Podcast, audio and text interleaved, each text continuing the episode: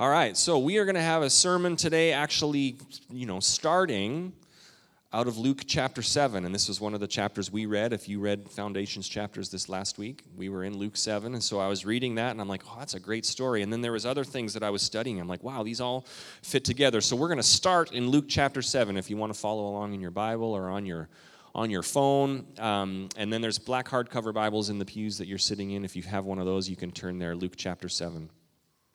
This week I had a fun, a fun morning. It was Friday morning. It was the career fair for all the elementary school fifth graders.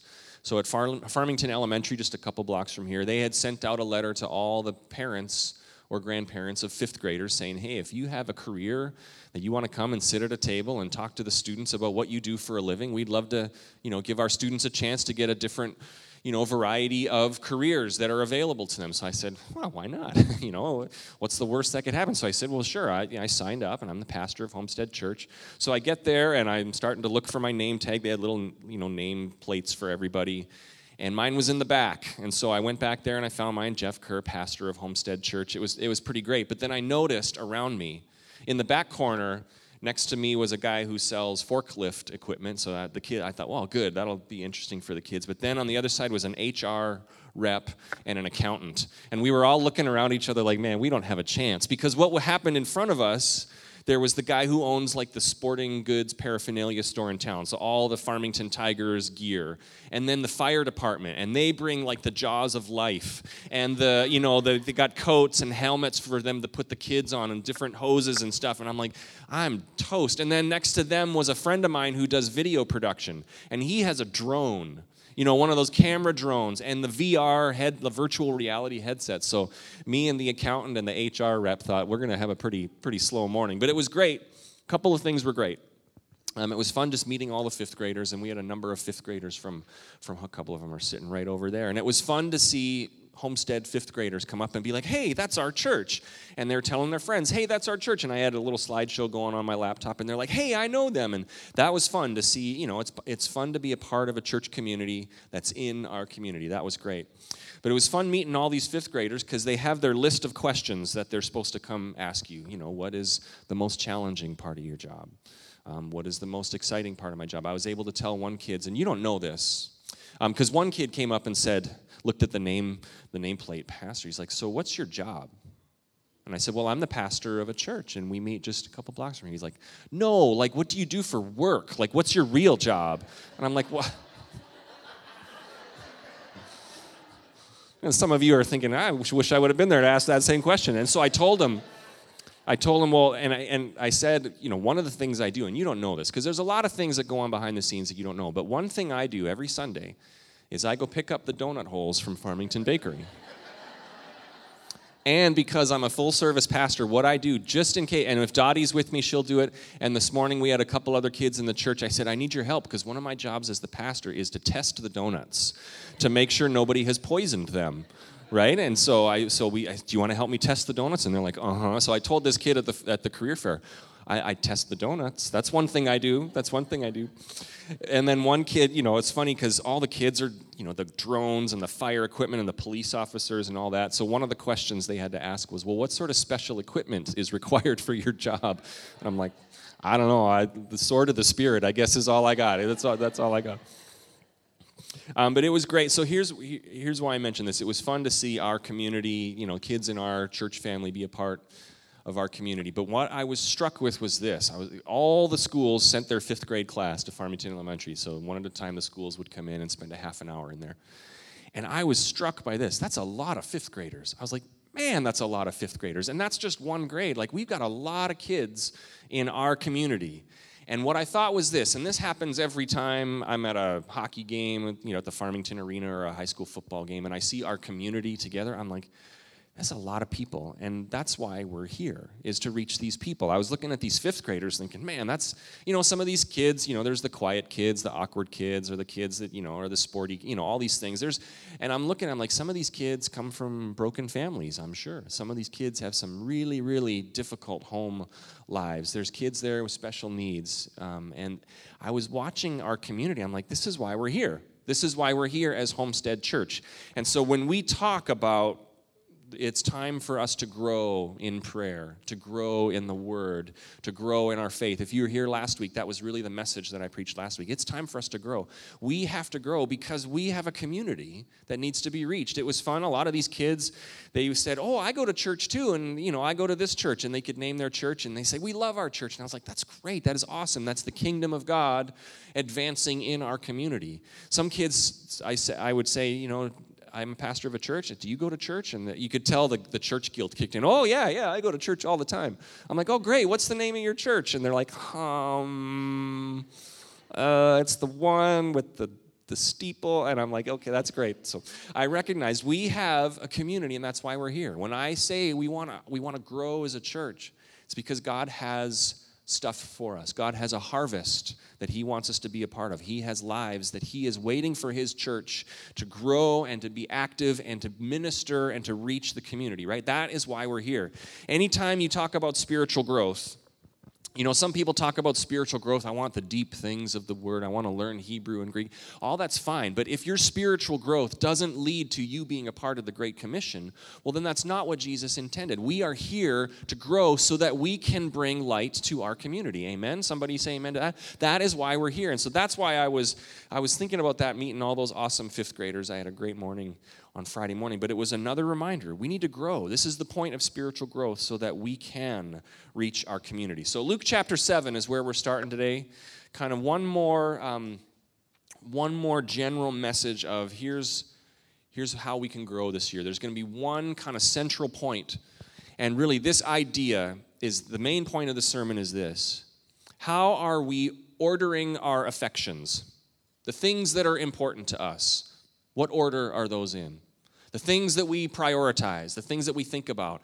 What order we put things in makes all the difference for our family, for our career, for our finances, for our faith, for our marriages, all of these things. If we prioritize the things of God, and then somewhere down the list is the things of man, that is the proper order. But I'm going to start with three stories out of Scripture today. Three stories. First one is in Luke chapter 7. And the first one is about John the Baptist, kind of around this main theme that I just mentioned. John the Baptist, the rest of his story. You know the start of the John the Baptist story. We, we learn about John the Baptist right around the Christmas story. So, as Jesus is being born, just before that was John the Baptist. John the Baptist had this call on his life to go and prepare the way for the Messiah. So, he spent his whole life talking to people, baptizing people, preaching to people, saying, Repent of your sins because the Messiah is coming. And people would come to John and they say, Well, you must be the Messiah. And John had such a great kingdom mentality. He had the order of things correctly because he was quick to say to all of them, You know, that's not me. I'm not the big deal. I'm just preparing the way for the Messiah, and he's the big deal. So this happened. But eventually, what happened was John was thrown in prison because John got in people's faces. He did not stand he did not mind standing up for truth. And at the time, you may know this or you may not know this, Israel was under Roman rule. So the Herods were the Roman rulers that were ruling over different parts of Judea and Galilee.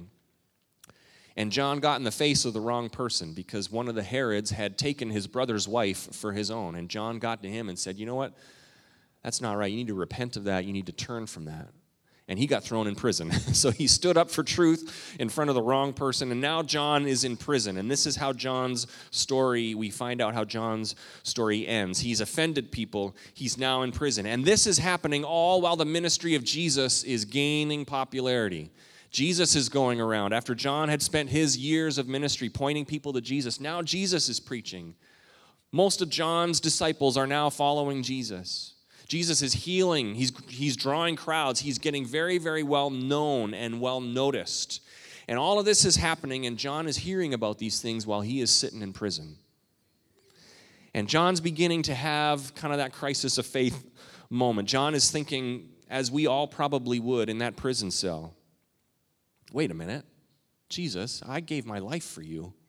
You know, I spent all my years pointing people to you. I had the things in the right order, and now look what's happening to me. I'm in prison. I gave my life for you, and I'm in prison. I'm sure he's thinking, sure, you're healing all these people and delivering all these people and setting all these people free. What about me? I'm like your your biggest fan, and here I am sitting in prison. And so this is where we pick up the verses, because what happens is John gathers some of his disciples who visit him in prison, and they, he tells them, I need you to go to Jesus and send him this message because I'm in prison and perhaps he has forgotten about me. So we're going to read in John, uh, Luke chapter 7, Luke chapter 7, verse 18. John's disciples told him, John, about these things. So his disciples are telling John about all these good things that are happening. And calling two of them, he said to them to the Lord, he sent them to the Lord to ask, Are you the one who is to come, or should we expect someone else? And when the men, who were John's disciples, came to Jesus, they said, John the Baptist sent us to you to ask, Are you the one who is to come, or should we expect somebody else?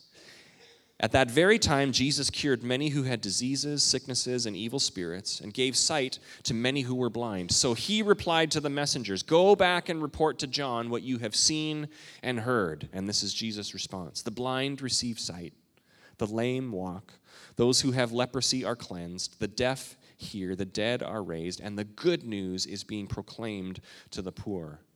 Blessed is anyone who does not stumble on account of me. That's Jesus' response.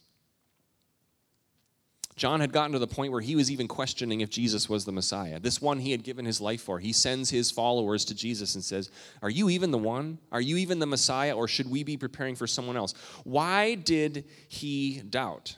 Why did John all of a sudden doubt after all those years of ministry? It's not like Jesus wasn't acting like the Son of God or the Messiah. Jesus was performing all these miracles. The reason John doubted was because he was in a prison cell. His view was very small. All he could see was the walls and the bars of this prison. And it's so easy to think about the things of God. This is a challenge for you and me when life is going well. But the key for faith, the key to spiritual growth, is to think of the things of God when things are difficult, to have faith in the things of God when things are difficult for us, when the result isn't good, when things don't go as we had planned, when we are mistreated. This is the key to faith. This is having our affections in the right order, the things of God, even when we are mistreated, even when things are not going well. Jesus reminds John of this when he, in his reply. And I love Jesus' reply. I love that Jesus didn't reply this. You know, when, his, when John's disciples came and said, Hey, John wants to know if you're really the Son of God or if we should expect somebody else. I love that Jesus didn't reply, What? How could he doubt? You know, where's his faith? I love that he didn't take that moment to, you know, put John in his place. I love that he didn't say to John, you know, how could you doubt me? Um, quit your whining. you know, I love that that wasn't the response. But I also love that his response wasn't, wait a minute, John's in prison. I'm on the way, you know, like the superhero music and dun da da da. Here comes Jesus busting through the prison wall. Nobody puts my guy in prison. That wasn't his response either. I love that his response to John the Baptist was reminding him the order of priorities or the order of our affections. Tell John what you see. The blind are being healed. The deaf are being healed. The lame are walking. The good news is going forward. The kingdom of God is moving forward. And that is the top priority. And John, you of all people, as we all do, we know that we serve the kingdom of God. And sometimes it doesn't go our way, or we think it doesn't go our way. But we have the kingdom of God as our first priority. People are being saved. I, I love that Jesus reminded John the Baptist hey, the very thing that you gave your life for is happening, is moving forward. You prepared people for the good news of the gospel, and now the good news is going around. Disordered affection cares more about what's happening to me than the things of God. So that's the story of John the Baptist. Second story Jeremiah 29. Jeremiah chapter 29. Now, in this part of the Old Testament, that's kind of right in the middle of the Old Testament, this is when the Old Testament nation of Israel is in exile. They have been captured by Babylon, and I've referred to this many times. They've been captured by Babylon, defeated. The city walls have been torn down. The temple has been destroyed. And so many of Israel, or the, or the Jews in Jerusalem and Israel, have been taken in exile as captives into Babylon. So, this is what's happening. And while this is happening, Jeremiah is a prophet, and he is writing to the people that God is going to redeem this. He's writing to the people I know it seems bad now. You have been taken captive into another nation, and the temple and the city walls and all that you held dear has been destroyed. But God is going to redeem this. There will be a time, and it might take a while. It will take a while, is what Jeremiah is saying as he prophesies. But you will return home. It's not going to be a short season, but here's the priority, and this is what Jeremiah is telling the Israelites. While you are in this difficult situation, get your heart right. The reason why God allowed this to happen was because the nation of Israel had turned from God, and their idolatry and wickedness had gotten to the point where God had let them be taken over by Babylon. So Jeremiah is telling them, You're in this season of exile, it's not going to be short and it's not going to be easy, but get your heart right, repent, and turn back to God, and God is going to redeem you. God is going to rescue you. God is going to turn this dark situation into something that is for His glory and for your good. And when I read that, if you read through Jeremiah chapter 29, you get to 29:11, which is on the card of every graduation party you've ever been to, for I know the plans I have for you, declares the Lord. It's a very common verse. But there's so much other good stuff in that chapter. This is Jeremiah saying, you know what? God's going to redeem this. And what I get from that chapter is this we can always trust, we can always trust that God's way is for our good. Always. Always. It doesn't seem like it sometimes, but we can always trust that God, as we have our affections in the right order, God will bring about good from everything. He is working for our good in every circumstance. So, this is what's happening. But at the same time that all this is happening, there's these false prophets, and you read about them through these chapters in Jeremiah. There's these false prophets, one of whom was named Shemaiah. And a guy named Shemaiah, you know he's up to no good. Communi- hopefully, nobody here is named Shemaiah. One of whom was named Shemaiah. And what Shemaiah was doing is while Jeremiah was prophesying on behalf of God, Shemaiah was writing letters to the leaders of Israel, to all the exiles. And he was saying, Don't listen to Jeremiah. Don't listen to Jeremiah. Listen to me instead. This is going to be easy. This is going to be quick. God's going to come rescue you quick. So just don't even worry about it. And he's and it says earlier in the in the verses that Shemaiah was sending out these letters in his own name. So essentially, what he's doing is I'm telling the Israelites what they want to hear. And I'm putting my name out there. He's not worried about the things of God. He's not worried about the Israelites turning back to God. He's trying to make a name for himself. And this is what's happening. And all this is going on at the same time. And God responds to Shemaiah by name in verse 30. It's good. I love that there's, there's stories in the Bible, the heroes of faith that do good things, these amazing miracles, and that's why they're named in Scripture. And then there's the unfortunate people that are named in Scripture because God had finally had enough. And this is what happens in verse 30 of Jeremiah 29. It says this Then the word of the Lord came to Jeremiah Send this message to all the exiles this is what the Lord says about Shemaiah. Okay, I love that. You just know that people are like, oh, snap, here it comes. This is what the Lord says about Shemaiah the Nehelite, the Nehelamite. Because Shemaiah has prophesied to you, even though I did not send him, and has persuaded you to trust in lies, this is what the Lord says I will surely punish Shemaiah the Nehelamite and his descendants, and he will have no one left among this people. And then get this line Nor will he see the good things I will do for my people, declares the Lord, because he has preached rebellion against me. I'm going to read that last verse again. I, he will have no one left among this people, and get these two things. He will not see the good things I will do for my people, declares the Lord. And then the second one is because he has preached rebellion against me. Those two things stood out to me as I read that this week. The first one is this that God doesn't look kindly on this sort of thing. That Shemaiah is out there trying to make a name for himself He's not out there, he's trying to garner favor and support for himself. He's not worried about the things of God. And God does not look lightly on this. God calls this, he doesn't say, well, Shemaiah, he's just having a bad day. What does God refer to it as? Rebellion. He has preached rebellion. God does not look kindly on people who try to get their names as the focus, especially those who use the things of God to make a name for themselves. That is a sobering reminder to me as the pastor of a church. I want people to be drawn to Homestead Church, but it is not about getting our name out there, right? It is about the name of our Lord getting out there. We don't want we're not here to make names for ourselves. But the second thing that jumped out to me, the first was that God says it's rebellion, and the second one was this. He said that phrase that should, you know, grip our hearts. He's because he's doing this, he's not going to see the good things that I'm about to do. He's not going to see all the good that I was going to bring about because of this. He's going to miss out on that. God is at work, and He is writing His story of redemption. He is working in the hearts.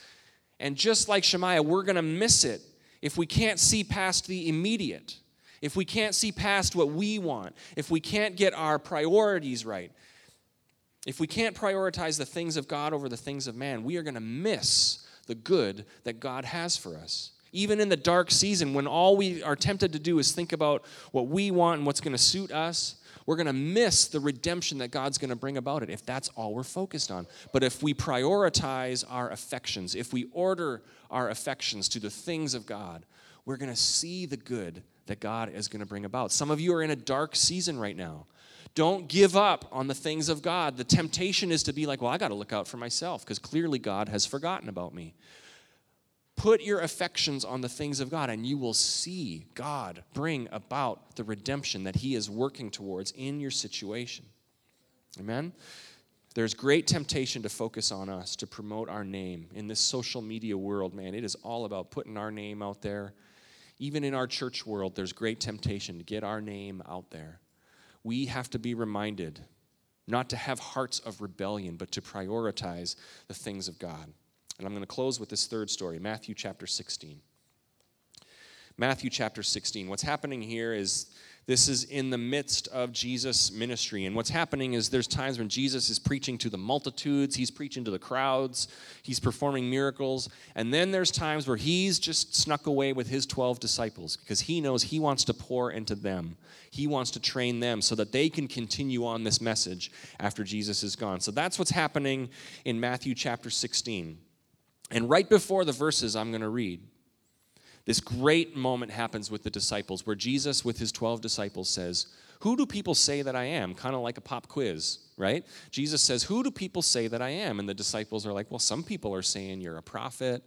Some people are saying, they even mentioned John the Baptist. Some people say you're John the Baptist or even the prophet Elijah come back from the dead. And Jesus says, Well, who do you, you disciples, who do you say that I am? And Peter was the first to, to chime in. I love that Peter was always, it seemed like he was always the first one to go, which meant he did some awesome, great things, and he also got himself in trouble sometimes, right? Like Peter's like, I'm going for it.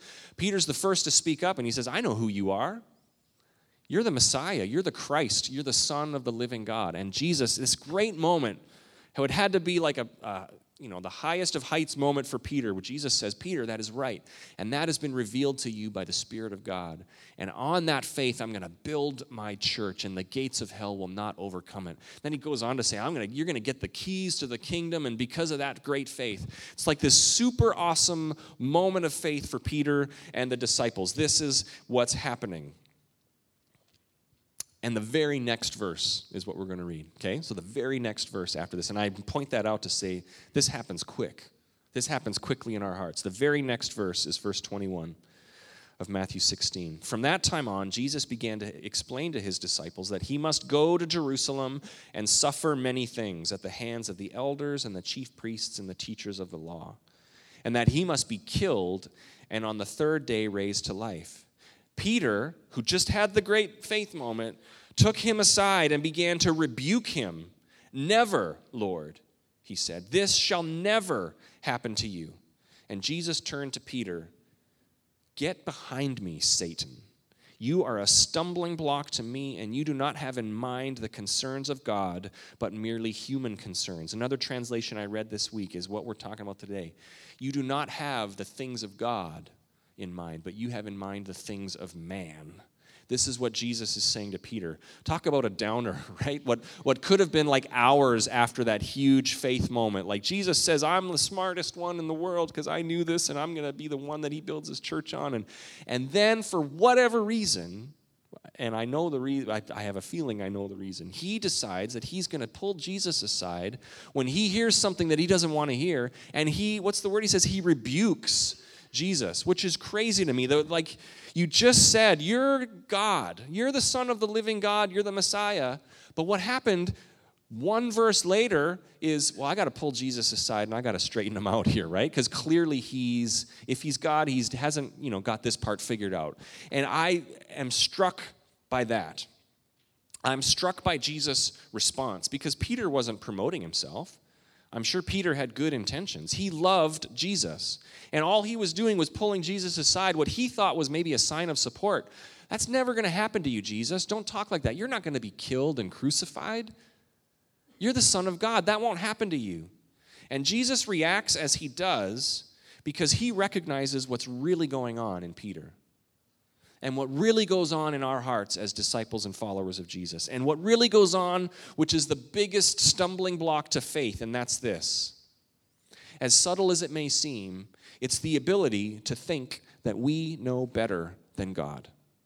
It's the ability to think that we know better than God. We all do it, right? We all do it. How many times does that creep in? God, I know what your word says, but that can't be right. That doesn't apply to me. That doesn't fit my, you know, that doesn't fit my desires. That doesn't fit what I want to do.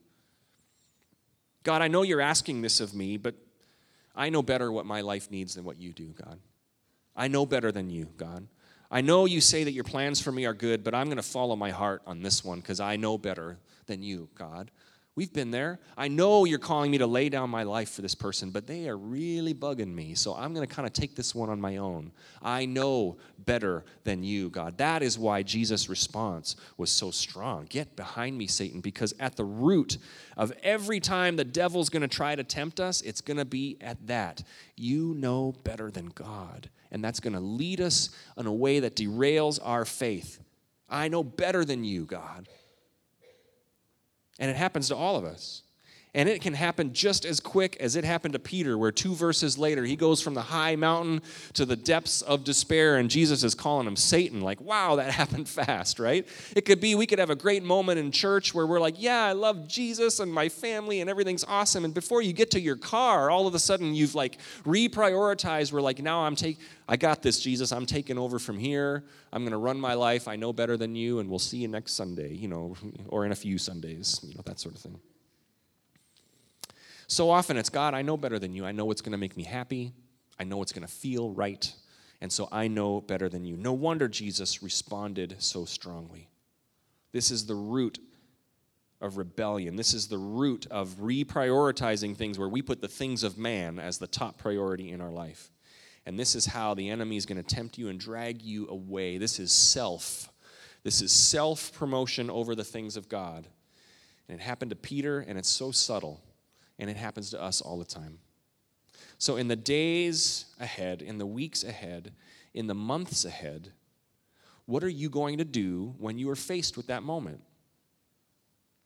When the things of God are in conflict with the things of man, where what you know God is calling and declaring and speaking is in conflict with what you want or what suits you, or what helps you be happy, or what fills you with satisfaction. What are you going to do when the things of God are in conflict with the things of man?